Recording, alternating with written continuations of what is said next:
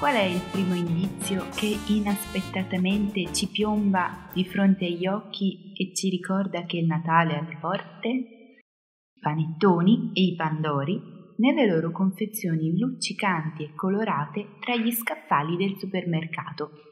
Il Natale, il periodo più bello e gioioso dell'anno, quando tutti sono più buoni, le persone non saltano le file, non si arrabbiano nel traffico e tutti aiutano le vecchine ad attraversare la strada. Luci, famiglia, canzoni festose, pacchi regalo e tanto, tanto cibo. Queste parole riassumono il Natale italiano. I giorni che precedono il Natale prevedono di solito una corsa frenetica ma gioiosa alla ricerca dei regali. Tutto è più bello, più illuminato e più decorato del solito, dalla grande città al piccolo borgo. Le persone sorridono e nell'aria si respira un invitante odore di calde arroste. Come ben sapete, gli italiani non sono tutti uguali e si potrebbero definire due categorie di persone, i festosi amici del Natale e gli amici del Grinch. I primi vivono il periodo natalizio con gioia e giubilo. Gli altri invece vivono questi giorni con ansia, rabbia e nervosismo. Non so quale tipo di trauma abbiano avuto da piccoli. Albero di Natale che va a fuoco? Babbo Natale ubriaco? Nudo? Ma a me ricordano tanto il Grinch. Un altro momento topico dei preparativi per il Natale è la spesa di Natale. Migliaia di persone invadono ogni supermercato, mercato, negozio o fattoria di zona e fanno incetta di ogni prelibatezza. Avete presente l'Apocalisse? L'alba del giorno dopo una catastrofe nucleare? Non ci siete nemmeno vicini. Preparatevi a fare a gara per accaparrarvi l'ultimo avocados Dovrete sfidare vecchiette agguerrite per l'ultima scatola di torrone morbido. Non ci sono regole, non ci sono prigionieri. L'obiettivo finale è avere la tavola più bella e ricca dell'anno.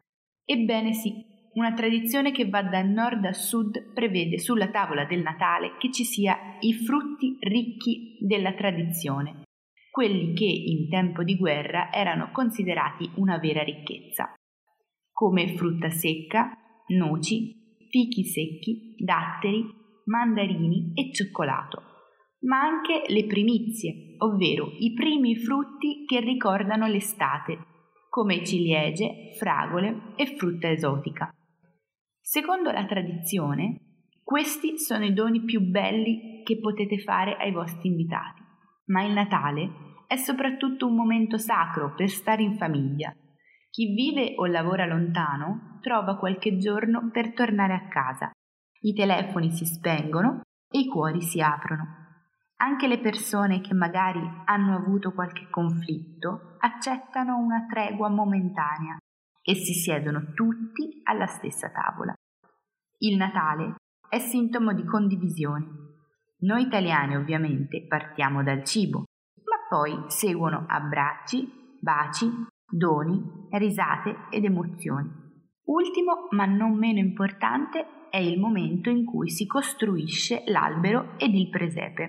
Di solito il giorno 8 dicembre i nonni insegnano ai bambini e i genitori ai figli i piccoli personaggi che si trovano dentro la capanna fanno parte della famiglia, come le palline che decorano l'albero e che sopravvivono ai più piccini.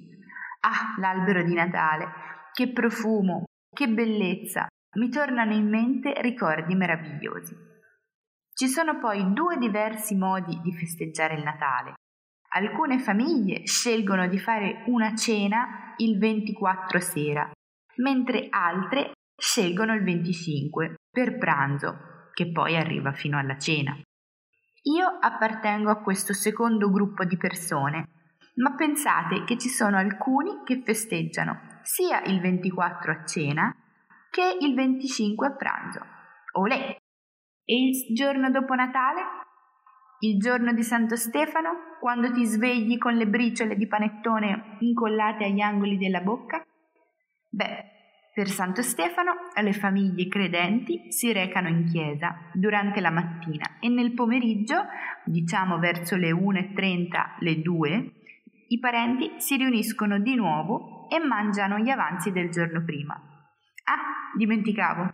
E poi giochiamo a tombola, un altro momento davvero felice dove il gambler che è in ognuno di noi esce allo scoperto e non guarda in faccia nessuno, nonne o cuginetti che siano.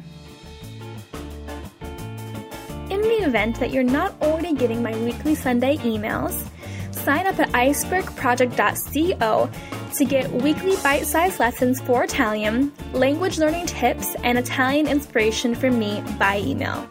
Once again, you can sign up at icebergproject.co.